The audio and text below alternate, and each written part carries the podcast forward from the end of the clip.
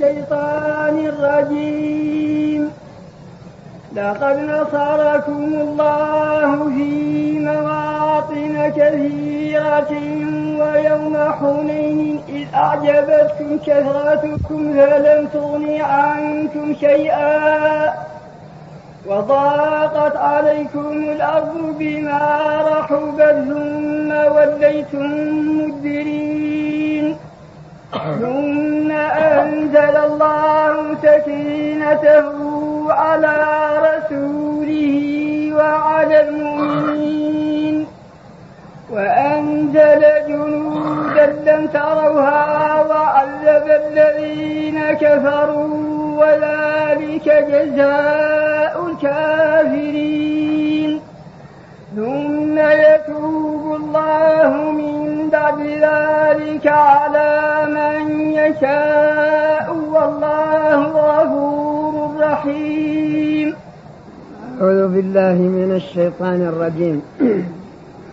يقول الله جل وعلا: لقد نصركم الله في مواطن كثيرة ويوم حنين إذ أعجبتكم كثرتكم فلم تغن عنكم شيئا وضاقت عليكم الأرض بما رحبت ثم وليتم مدبرين. ثم أنزل الله سكينته على رسوله وعلى المؤمنين وأنزل جنودا لم تروها وعذب الذين كفروا وذلك جزاء الكافرين. لقد نصركم الله، اللام جواب قسم محذوف. والله لقد نصركم الله أي أعانكم على أعدائكم في مواطن كثيرة، أي في مشاهد ومواضع كثيرة، كما نصركم يوم بدر ويوم الأحزاب ويوم فتح مكة إلى غير ذلك. ويوم حنين إذ أعجبتكم كثرتكم، بيّن الله في هذه الآية الكريمة أن النصر من عند الله وحده، لأن أكثر غزات قبل حنين قبل تبوك غزاها النبي صلى الله عليه وسلم غزوة حنين غزوة حنين كانوا اثني عشر ألفا عشرة آلاف مقاتل فتح بهم مكة وألفان من مسلمة الفتح من قريش ومن معهم وهم الطلقاء. وكان بعض العلماء يقول إنه دخل مكة وفتحها باثني عشر ألفا فيكون المجموع أربعة عشر ألفا. ذكروا أن الصحابة قالوا: لن نغلب اليوم من قلة. بعضهم يقول إن هذه قالها أبو بكر رضي الله عنه، وقيل قالها رجل آخر. فلما أعجبتهم الكثرة وأنهم كانوا اثني عشر ألفا أو أربعة عشر ألفا وقيل ستة عشر ألفا، وأكثر الروايات أنهم كانوا اثني عشر ألفا عشرة فتح بهم عشرة آلاف فتح بهم مكة وألفان من أهل مكة أسلموا وغزوا معه، فلم تغن عنكم هذه الكثرة شيئا وضاقت عليكم الأرض بما رحبت ثم وليتم مدبرين. وهذه نص الله وهذا نص الله فيه على ما وقع بالمسلمين أول وقعة حنين، يبين لهم أن النصر من عنده جل وعلا وحده لا من كثرة العدد والعدد. ونحن دائما في هذه الدروس إذا جاءت غزوة من مغازي رسول الله صلى الله عليه وسلم في الآيات القرآنية نفصلها ونذكر تفاصيلها لتمام الفائدة، كما أوضحنا فيما مضى غزوة أحد في سورة آل عمران وغزوة الأنفال في سورة بدر، وسيأتي في سور القرآن العظيم أكثر مغازيه صلى الله عليه وسلم. وهذه الغزوة التي أشار لها الله هنا وبين أن الصحابة أعجبتهم كثرتهم فيها وأن كثرتهم لم تغن عنهم شيئا وأنهم ضاقت عليهم الأرض بما رحبت ثم ولوا مدبرين. هي غزوة حنين، وسنشير الآن إلى هذه الغزوة ونذكر تفاصيلها. أما حنين فهو واد من أودية تهامة بين مكة والطائف غير بعيد من ذي المجاز.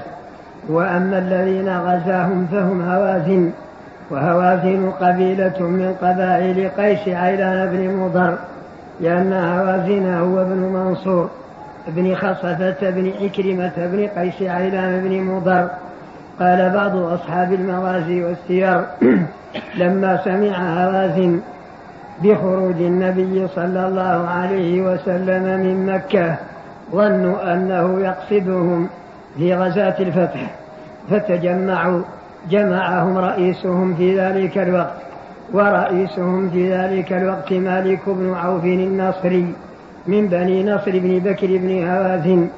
ثم لما بلغهم أن النبي صلى الله عليه وسلم فتح مكة جمعهم مالك بن عوف وعزموا على مقاتلة النبي صلى الله عليه وسلم. فسمع النبي صلى الله عليه وسلم بأخبارهم فأرسل إليهم عبد الله بن أبي حدرد الأسلمي رضي الله عنه عينا يعرف له أخبارهم، فدخل في القوم مختفيا وسمع أخبارهم وعرف أنهم عازمون على حرب النبي صلى الله عليه وسلم. وكان النبي صلى الله عليه وسلم قد فتح مكة في رمضان من سنة ثمان.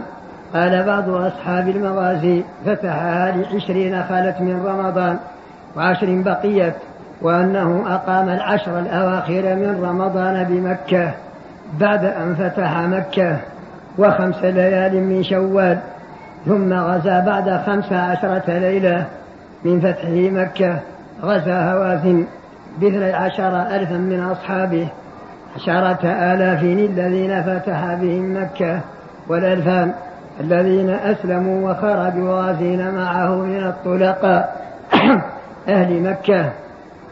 ثم إن النبي صلى الله عليه وسلم سمع بأن هوازن تجمعوا له في وادي حنين فقصدهم صلوات الله وسلامه عليه، وقد صلى صلوات الله وسلامه عليه الصبح وفي مخرجه هذا من مكة إلى إلى حنين مر بذات أنواق وهي سدرة خضراء كبيرة كان المشركون يأتونها يوما من السنة يذبحون عندها ويعكفون عندها ويعلقون عليها سلاحهم فسمى ذات أنواق. وكان كثير ممن معه حديث عهد بالإسلام فقالوا له يا نبي الله اجعل لنا ذات أنواق كما لهم ذات أنواق. فقال صلوات الله وسلامه عليه الله أكبر، قلتم والذي نفسي بيده ما قال قوم موسى لموسى اجعل لنا إلها كما لهم آلهة قال إنكم قوم تجهلون. وكان العباس بن مرداس السلمي قال لما خرج رسول الله صلى الله عليه وسلم من مكة قاصدا هوازن قال قصيدة يصف فيها جيش رسول الله صلى الله عليه وسلم وما يعزم عليه من غزو هوازن، منها أنه يقول أبلغ هوازن أعلاها وأسفلها عني رسالة عني عني أبلغ هوازن أعلاها وأسفلها عني رسالة نصح فيه تبيان إني أظن رسول الله صابحكم جيشا له في فضاء الأرض أركان فيهم سليم أخوكم غير تارككم والمسلمون عباد الله غسان وفي عضادته اليمنى بنو أسد والأدربان بنو عبس ولبيان تكاد ترجف منه الأرض رهبته وفي مقدمه أوس وعلمان يعني بأوس وعلمان قبيلتي مزينة من قبائل أد بن طابخة بن إلياس ومزينة أمهم. فتوجه إليهم رسول الله صلى الله عليه وسلم لما كان قريبا منهم. كان مالك بن عوف جمع جميع من طاوعه من هوازن وكانت خرجت معه بنو نصر كلها، بنو نصر بن بكر بن هوازن، وبنو جشم كلها، جشم بن بكر بن هوازن، وبنو سعد كلهم، سعد بن بكر بن هوازن. ولم يخرج معه كثير من بني عامر بن صعصعة من قبائل هوازن، تخلف عنه بنو ربيعة وبنو كلاب. وجاء معه أوزاع قليلة من بني هلال بن عامر بن صعصعة، وجماعة من بني عمرو بن عامر بن صعصعة، وبنو عوف بن عامر بن صعصعة. وجاء معه ثقيف كلها، وكانت ثقيف كلها ترجع إلى قبيلتين، وثقيف أهل الطائف، وثقيف هو ابن منبه بن بكر بن هوازن، هم من قبائل هوازن. وإن كان كثير من الناس يظن أنهم مع هوازن فهم من هوازن، لأن ثقيف بن منبه بن بكر بن هوازن جاءت معه ثقيف كلها لم يبق منهم أحدا، وكان رئيس الجميع مالك بن عوف النصري. وكان في ثقيف أهل الطائف رئيسان، رئيس الأحلاف ورئيس بني مالك. أما رئيس الأحلاف ذلك اليوم فهو قارب بن الأسود بن مسعود بن معتب، ورئيس بني مالك هو ذو الخمار وهو سبيع بن الحارث وأخوه أحمر بن الحارث. وجاء دريد بن الصمة من بني جشم بن بكر، وكان سيدا عظيما من سادات هوازن، مجربا في الحروب، وكان في ذلك الوقت شيخا فانيا يرتعش لا فائدة فيه إلا التيمون برأيه. جاء راكبا في شجار الله. وكان جماع الناس إلى مالك بن عوف النصري، فسمع دريد فقال دريد: هذا المحل الذي أنتم فيه أي واد أنتم فيه؟ قالوا: نحن الآن بوادي أوطاس. قال: نعم مجال الخيل، لا حزن ضرس ولا سهل دهس. ثم إنه قال: ما لي أسمع بكاء الصغير ونهاق الحمير ورغاء البعير ويعار الشاء. قالوا له: جمع مالك بن عوف مع هوازن مواشيهم وأموالهم ونساءهم وذراريهم. فقال: أين مالك؟ فدعي له مالك بن عوف فقال: يا مالك، لقد أصبحت رئيس قومك، وإن هذا يوم له ما بعده، فإني فما لي أسمع رغاء البعير وبكاء الصغير ونهاق الحمير ويعار الشاء. قال: سقت مع الناس أموالهم ونساءهم وأولادهم. قال: ولمه؟ قال: أريد أن يكون عند ظهر كل رجل أهله وماله ليقاتل عنهم ولا يفر. فقال دريد: يهزأ بمالك، أنقض به، أي أخرج من فمه صوتا استهزاء به، وقال راعي ضأن والله هل يرد المنهزم شيء. هذا ليس برأي، لأنها إن كانت عليك فضحت في أهلك ومالك، لأنها إن كانت عليك فضحت في أهلك ومالك، فكان الأولى أن تردهم إلى متمنع بلادهم وعليا قومهم. فإن كانت لك فإنه لا ينفعك إلا رجل بسيفه ورمحه، وإن كانت عليك ألفاك ذلك وقد أحرجت أهلك ومالك. فقال مالك: والله لا أفعل غير هذا. ثم قال: يا معشر هوازن، والله لتطيعنني أو لتتكئن على هذا السيف حتى يخرج من ظهري. فقالوا: أطعناك. فقال دريد: هذا يوم لم أشهد ولم يفتني. ثم قال: هل حضر أحد من بني كعب أو كلاب؟ قالوا: ما حضرها أحد من بني كعب ولا كلاب، يعني كعبا وكلابا أولاد عامر بن صعصعة. قال: غاب الجد والحب، لو كان يوم رفعة وعلاء لم يغب عنه كعب وكلاب. قال: من حضرها من عامر؟ قالوا: بنو عوف بن عامر وبنو عمرو بن عامر. قال: ذلك الجذعان من عامر لا ينفعاني ولا يضران. ثم قال دريد: يا ليتني فيها جذع أخب فيها وأضع، أقود وطفأ الزمع كأنها شاة صدع. ثم إن النبي صلى الله عليه وسلم ثم إن مالك بن عوف أمرهم فكمنوا للنبي وأصحابه في مضايق وادي حنين وأحنائه.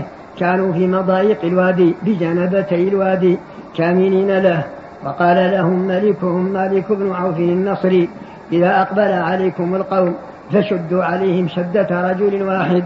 فصلى النبي صلى الله عليه وسلم الصبح وسار بأصحابه في الغلس، يعني بقية ظلام الليل، مختلطة بضياء الصبح، فانحدروا في وادي حنين يمشون فلم يشعروا بشيء إلا وقد دخلوا في مكمن القوم، فشدوا عليهم شدة رجل واحد، وصارت الرماح والسهام كأنها رجل جراد منتشر عليهم، فوقع ما وقع وسل المسلمون، وقال ووقع ما قال الله فلم تغن عنكم شيئا وضاقت عليكم الأرض بما رحبت ثم وليتم مدبرين. فثبت رسول الله صلى الله عليه وسلم وهو على بغلته البيضاء، وبعضهم يقول الشهباء لأن لونها بياض فيه شهبة، والعباس بن عبد المطلب رضي الله عنه آخر بزمامها، وبعضهم يقول آخر بركابها الأيمن أو حكمتها، والآخر بركابها الثاني أبو سفيان بن الحارث بن عبد المطلب. فكان مع النبي جماعة من آل بيته منهم علي بن أبي طالب رضي الله عنه، والعباس بن عبد المطلب، وأبو سفيان بن الحارث، والفضل بن العباس بن عبد المطلب رضي الله عنهم، وربيعة بن الحارث بن عبد المطلب، والفضل بن العباس، وأسامة بن زيد، وأيمن بن أم أيمن مولاة رسول الله صلى الله عليه وسلم. وثبت رسول الله ذلك الثبات العظيم، وكان يركض البغلة في نحر العدو يسرع إليهم ويقول أنا النبي لا كذب بن ابن عبد المطلب، وهذا من الكر ولا الفر، لا تصلح لكر ولا لفر، وهو وقد انكشف عنه أصحابه صلوات الله وسلامه عليه، وليس معه إلا قوم قليل، ومع هذا يركض في وجه العدو وينوه باسمه ليعرفه من لم يكن يعرفه. وقال للعباس بن عبد المطلب، وكان رجلا جهير الصوت جدا، كان رجلا ضخما قويا جهير الصوت جدا، نادي يا أصحاب السمرة، فنادى العباس بهذا صوته يا أصحاب السمرة. والسمرة هي شجرة الحديبية التي وقعت تحتها بيعة الرضوان، وقد بايعوه فيها على أن لا يفروا عنه، وفي بعض المرات يقول يا أصحاب السمرة يا أصحاب سورة البقرة، يدعوهم فسمعوا نداءه فقالوا يا لبيك. وتراجع إليه المسلمون من كل فد، وقد أعجزهم أن يردوا الأباعر التي يركبونها لأنها آلمها وقع السهام، فلم يقدروا على ردها ولا عطفها. قال العباس بن المطلب رضي الله عنه، فوالله لما, لما ناديتهم فسمعوا صوتي فكأنما عطفوا عليه عطفة البقر على أولادها.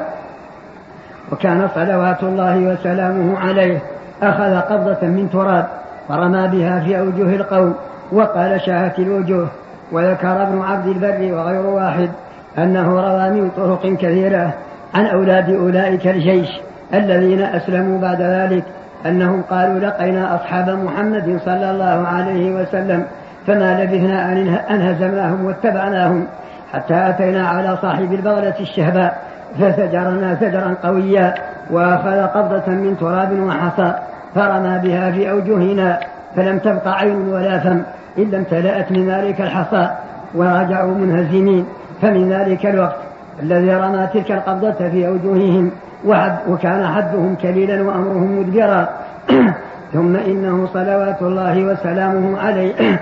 وكان العباس بن عبد المطلب رضي الله عنه في ذلك اليوم شديد الشجاعة ينوه بالنفر الذين بقوا معه، والذي يقوله العباس في شعره أنهم عشرة فقط، حيث يقول ألا هل أتى عرسي مكري ومقدمي بوادي حنين والأسنة تشرع، إلى أن قال نصرنا رسول الله في الحرب تسعة وقد فر من قد فر عنه وأقشع، وعاشرنا لاقى الحمام بنفسه بما مسه في الله لا يتوجع، يعني بعاشرهم الذي لاقى الحمام أي الموت أيمن بن أم أيمن رضي الله عنه، أمه أيمن أم أيمن مولاة رسول الله صلى الله عليه وسلم.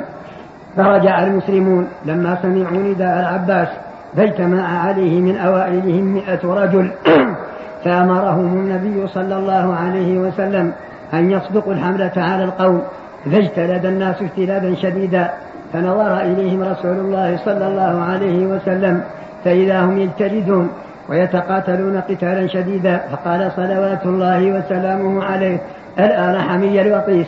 وكانت من الكلمات التي لم يسبق قبلها. قال بعض من روى قصة حنين هذه فوالله ما تراجع المسلمون إلا والأسرى بجنب رسول الله صلى الله عليه وسلم، وكان ممن ثبت ذلك اليوم ثباتا عظيما أم سليم امرأة أبي طلحة، كانت وهي حامل في ذلك الوقت بعبد الله بن أبي طلحة، كانت تشد رداء وسطها ببرد وفي يدها خنجر وهي ممسكة بعير أبي طلحة. ولما سألوها عن الخنجر قالت: إذا قرب مني بعض المشركين بعجت به بطنه. فهي عظيمة في الشجاعة والثبات. فرجع أصحاب رسول الله صلى الله عليه وسلم وركبوا أكتاف العدو يقتلونهم ويأسرونهم، ثم إنهم فروا وانهزموا. طائفة منهم أخذت فيها سيدهم مالك بن عوف، انهزموا ورجعوا إلى حصن الطائف فتحصنوا به، وطائفة تحصنوا عسكروا في أوطاس وهو وأوطاس محل وهو وحنين يجمعهم واد واحد، إلا أنهم عسكروا في محل بعيد منه. فأرسل النبي صلى الله عليه وسلم في أثرهم سرية أمر عليها أبا عامر الأشعري رضي الله عنه، ومعه في تلك السرية ابن عمه أبو موسى الأشعري. فأدرك أبو عامر فلهم وأخذ ما عندهم من السبايا أيضا، واستشهد أبو عامر، أصابه سم في ركبته فمات. واستحر القتل ذلك اليوم في ثقيف خاصة، ثم في بني مالك، فقتل منهم سبعون رجلا أو أكثر، وقتل قوم من أصحاب رسول الله صلى الله عليه وسلم وكثير من هوازن، فهزمهم الله تبارك وتعالى.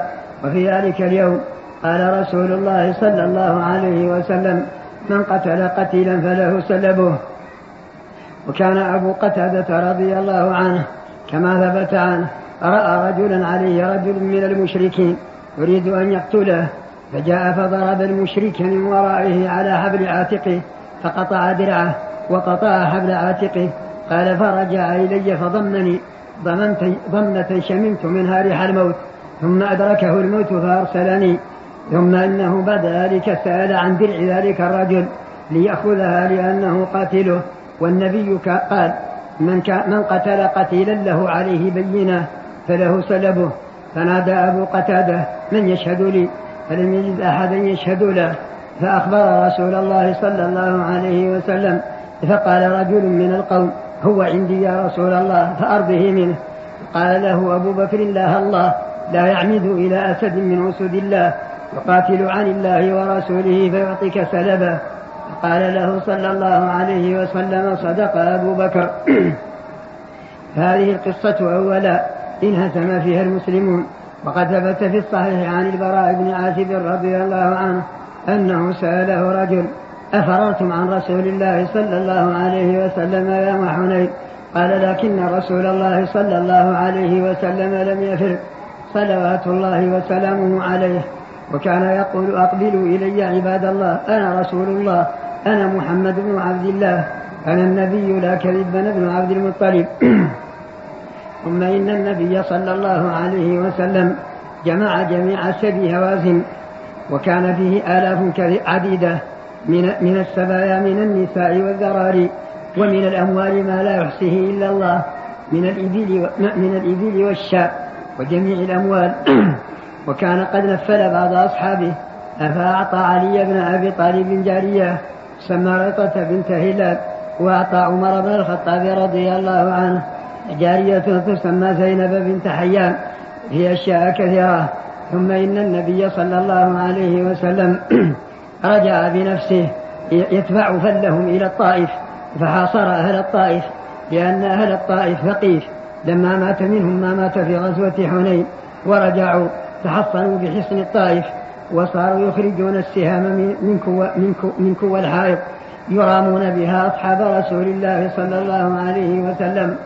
فمكث رسول الله صلى الله عليه وسلم زمنا يحاصرهم، ومات في حصارهم جماعة من أصحاب رسول الله صلى الله عليه وسلم وهم متحصنون، لم يؤذن له في فتحهم. فسأل عنهم معاوية بن نوفل الديلي: ماذا ترى؟ قال: أرى أن هؤلاء القوم كالثعلب في جحره، إن أطلت المقام على جحره أخذته، وإن ذهبت عنه لا يضرك بشيء.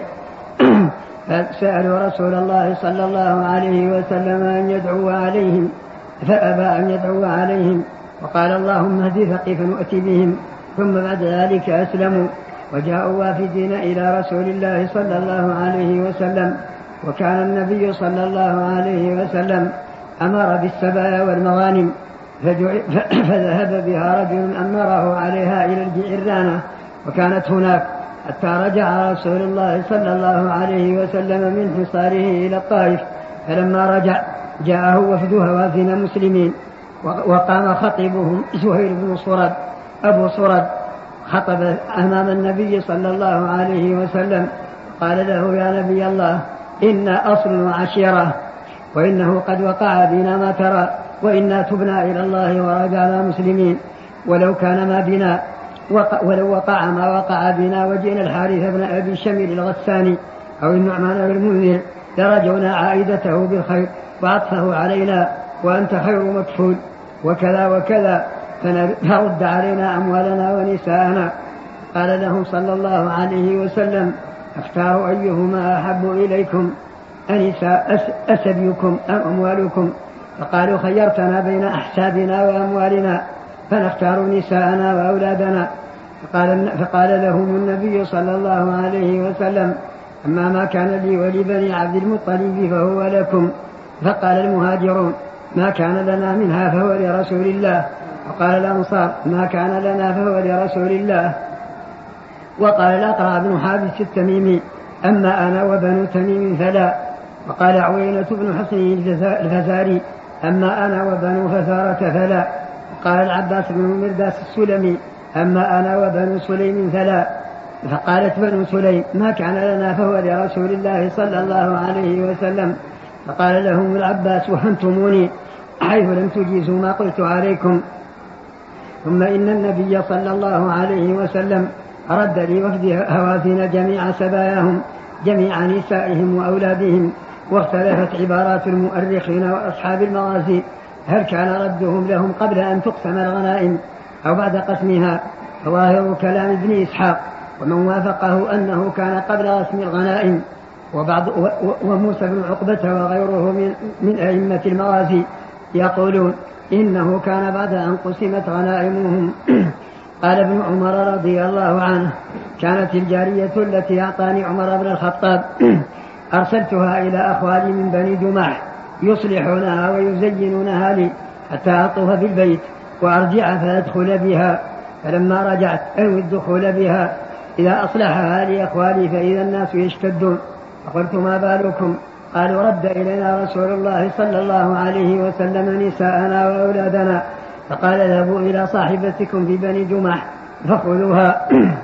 ثم إن النبي ثم إن زهير بن صرد خطب هوازن الذي خطب لهم رسول الله صلى الله عليه وسلم استعطفه بخطبة نهرية وبشعر أيضا، فمن شعره الذي يستعطفه به أمن علينا رسول الله في كرم فإنك المرء نرجوه وننتظره.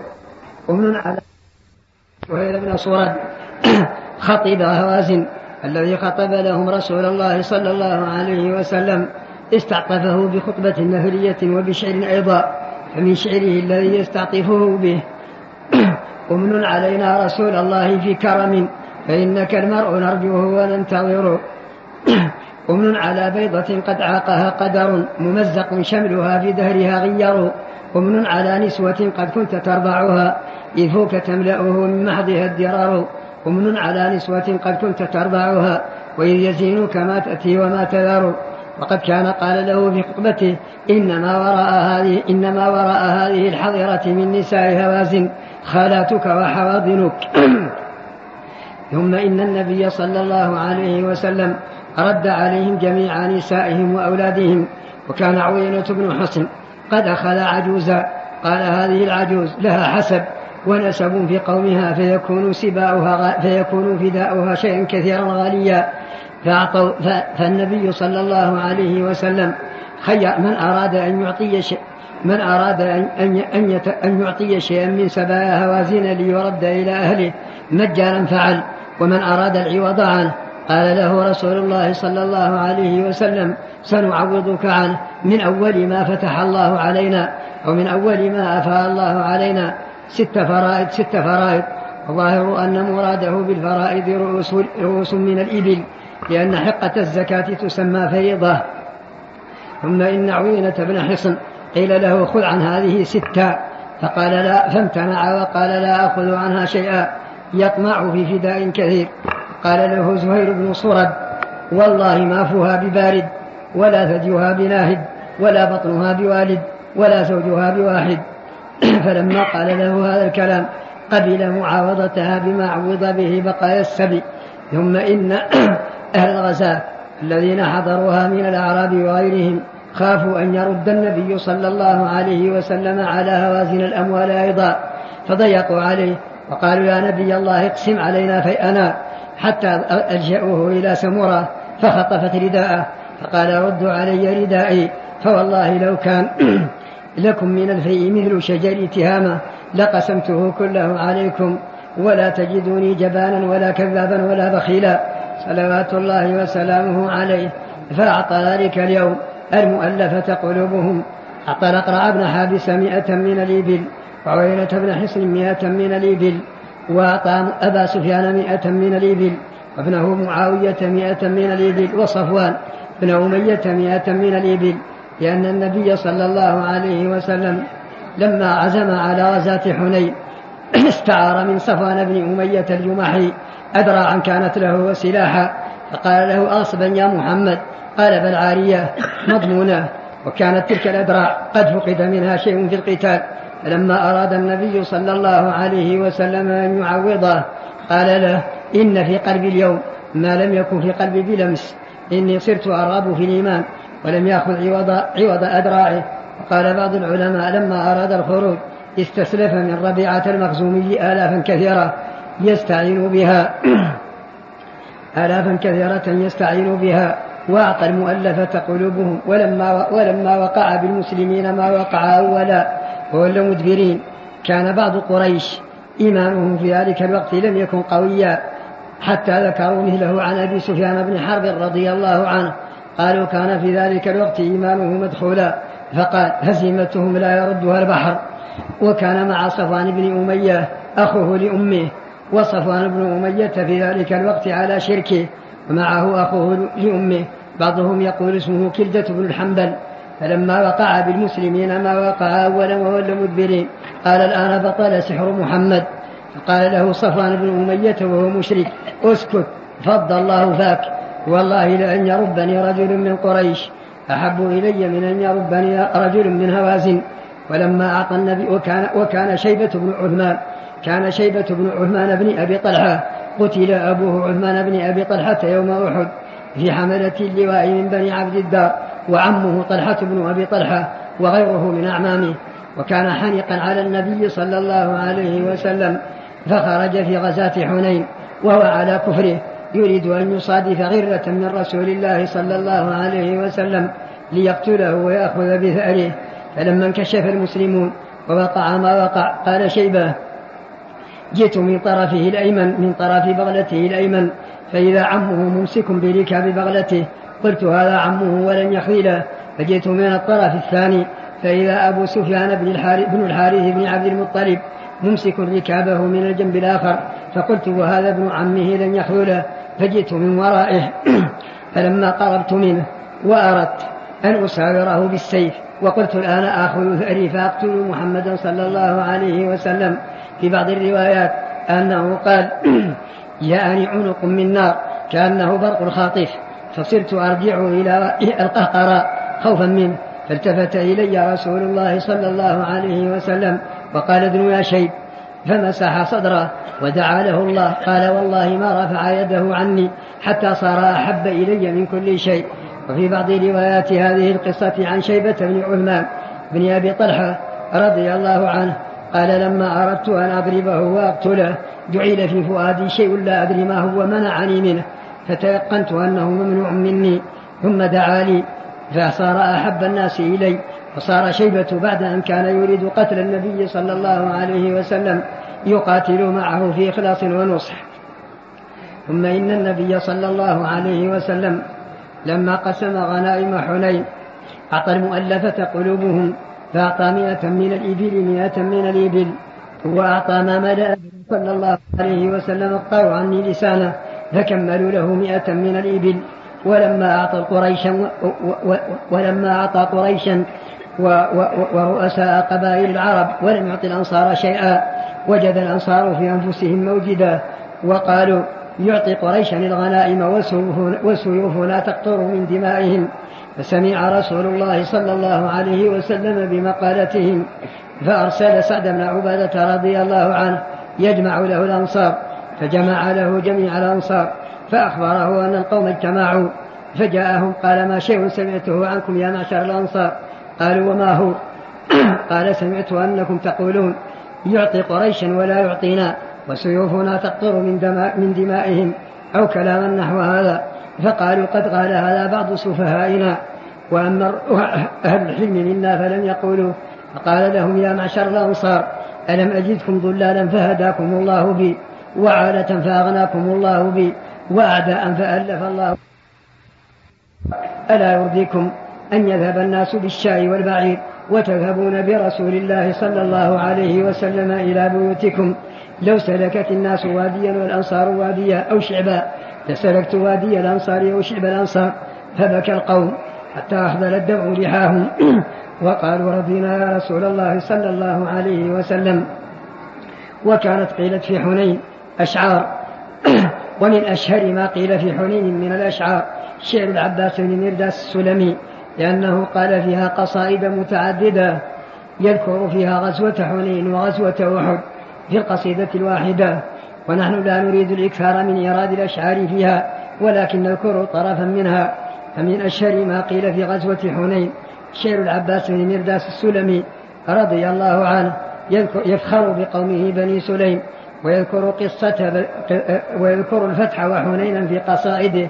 فمن ذلك قوله في رأيته المشهورة ما بال عينيك من فيها عائر سهر مثل الحماطة أرضى فوقها الشفر عين تعوبها من شجوها أرق فالماء يغمرها طورا وينحدر كأنه نوم در عند ناظمة تقطع السلك منه فهو منتثر يا بعد منزل من ترجو مودته وقد أتى دونه الصمان فالحفر دع ما تقدم من عهد الشباب فقد ولى الشباب وزار الشيب والزعر واذكر بلاء سليم في مواطنها ففي سليم لأهل الفخر مفتخر قوم هم نصروا الرحمن واتبعوا دين الرسول وأمر الناس مستجر لا يغرسون فسيل النخل حولهم ولا تخاوروا فيما اشتاهم البقر إلا ثوابح كالعقبان مقربة في دارة حولها الأقطار والعكر يدعى خفاف وعوف في جوانبها وحي ذكوان لا ميل ولا ضجر الضاربون جنود الكفر ضاحية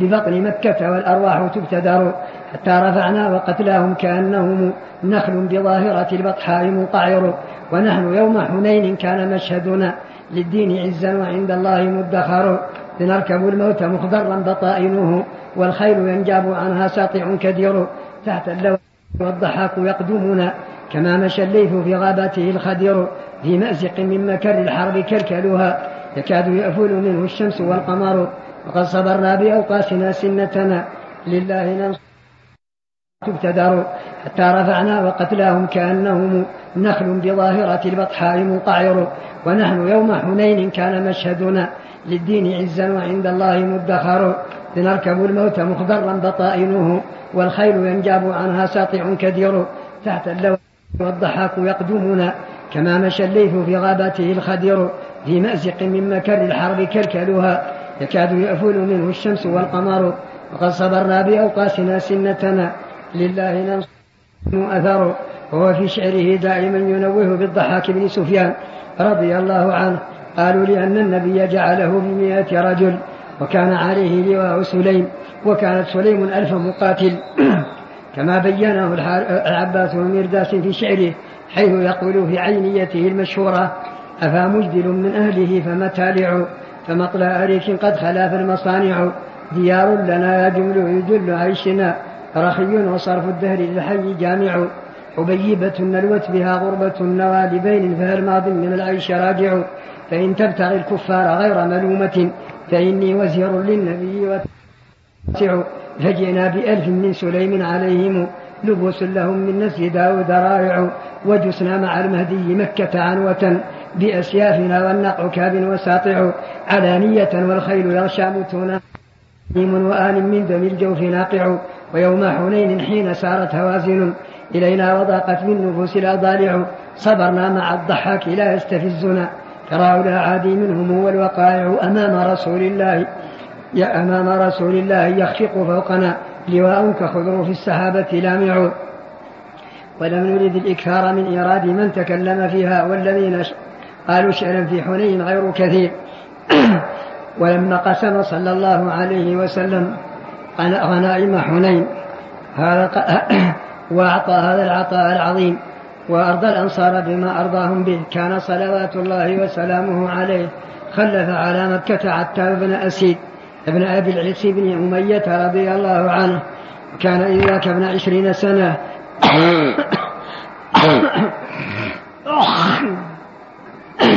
هذا طرف أشرنا له من هذه الوقعة التي نوه الله جل وعلا بها في كتابه ولم نريد الإطالة فيها كثيرا.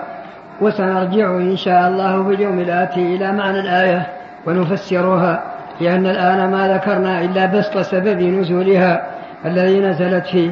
وكان بعض العلماء يقول هذه أول آية نزلت من سورة براءة فهذه الآية نزلت قبل أولها فنرجو الله جل وعلا أن يثبتنا ويوفقنا لما يرضى منا قالنا واجعل إلى جنتك مصيرنا ومآلنا.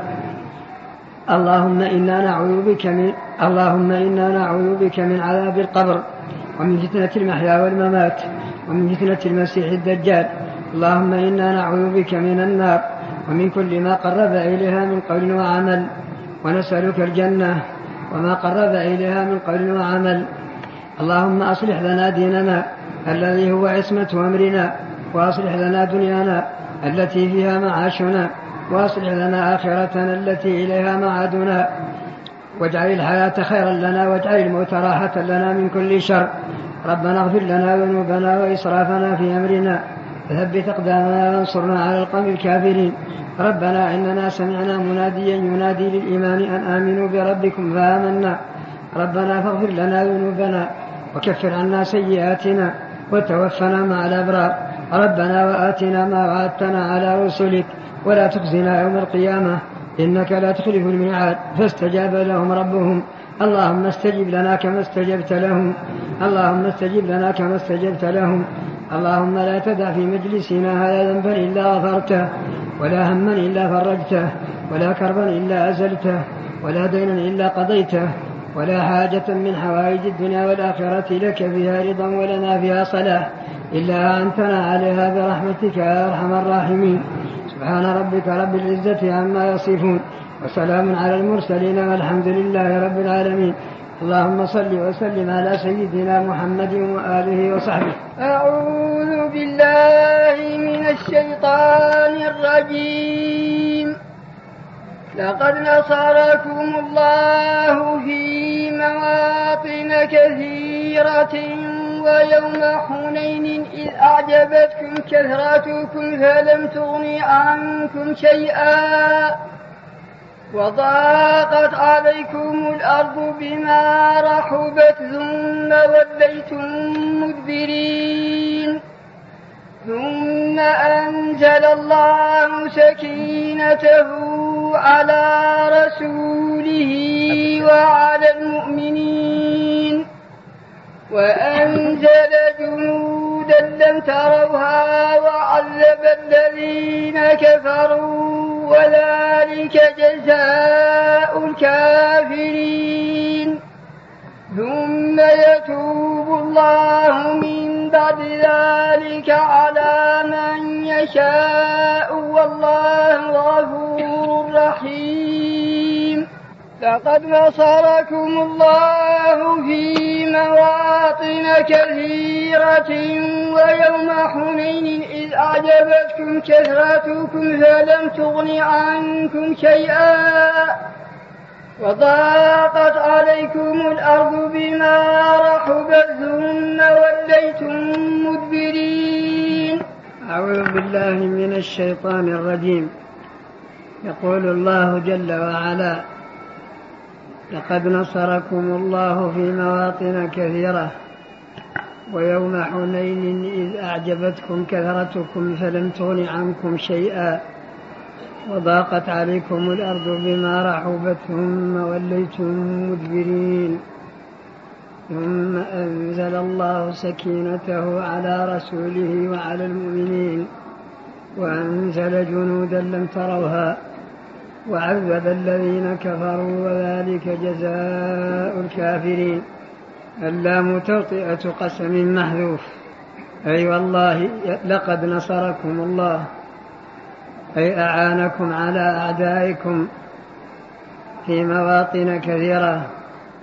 المواطن جمع موطن وموطن الحرب معناه مشهده وموقفه وهو معنى معروف في كلام العرب ومنه قول الشاعر وكم موطن لولا يطحت كما هوى بأجرامه من قنة نقم هوي أي كم مشهد حرب.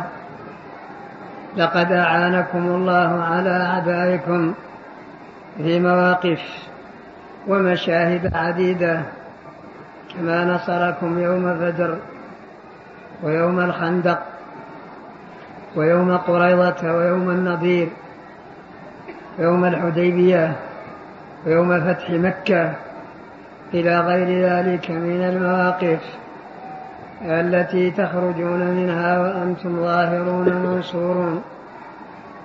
ويوم حنين قيل التقدير في أيام مواطن ويوم حنين أيضا أي ولقد نصركم يوم حنين إذا أعجبتكم كثرتكم يوم حنين حين التقوا بهوازن وكانوا كمنوا لهم في مضاريق وادي حنين ومخارمه وأحنائه ثم شدوا عليهم شدة رجل واحد وكانوا في هذه الوقعة قبل ملاقاة العدو كأن الصحابة وجبوا بكثرتهم لأنهم اجتمع منهم ذلك اليوم شيء لم يجتمع مثله قط فيما مضى وقالوا لن نغلب اليوم من قلة فبين لهم الله أن النصر من عنده وحده لا بالعدد ولا بالعدد وما النصر إلا من عند الله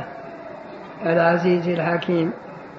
إذا أعجبتكم كثرتكم أعجبتم بكثرة عددكم وقلتم لن نغلب اليوم من قلة فلم تغن أي الكثرة عنكم شيئا فلم تغنيه هي أي الكثرة التي أعجبتكم لم تغن عنكم شيئا لم تفدكم ولم تجدكم قبل أن ينزل الله عليكم سكينته وينصركم.